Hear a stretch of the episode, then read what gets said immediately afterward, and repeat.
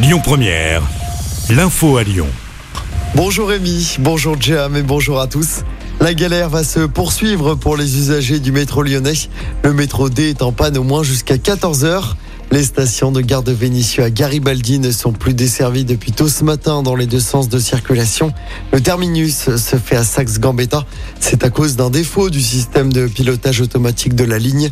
La reprise de la circulation normale est donc estimée à 14 heures d'après les TCL.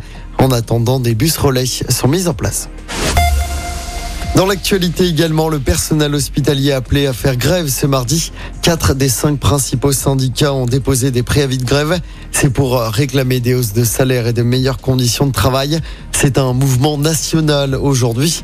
À Lyon, la manifestation est prévue tout à l'heure devant l'agence régionale de santé. Le suspect du meurtre d'une jeune fille de 18 ans déféré aujourd'hui devant la justice lyonnaise, ce SDF de 32 ans, a été interpellé ce dimanche pour homicide volontaire après la découverte du corps de la victime dans un squat du 7e arrondissement. La jeune fille originaire de Villeurbanne n'avait plus donné de nouvelles depuis le 9 juin où elle était partie en soirée. Justice toujours, Damien Rieu est jugé cet après-midi à Lyon. Le militant de Reconquête est jugé pour diffamation à l'encontre de Karim Benzema. L'attaquant français avait porté plainte en mai de l'année dernière.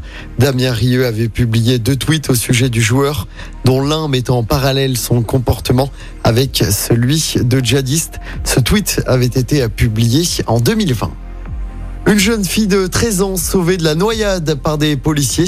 Ça s'est passé dimanche vers 18h.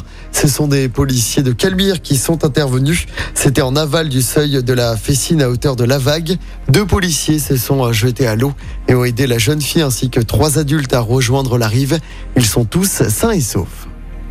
Prendre le train de Lyon jusqu'à Barcelone, ce sera possible à partir du 13 juillet avec la compagnie espagnole La Renfe. L'annonce a été faite hier. Il faudra environ 5 heures de TGV pour rejoindre Lyon à Barcelone. Les billets vont être mis en vente demain.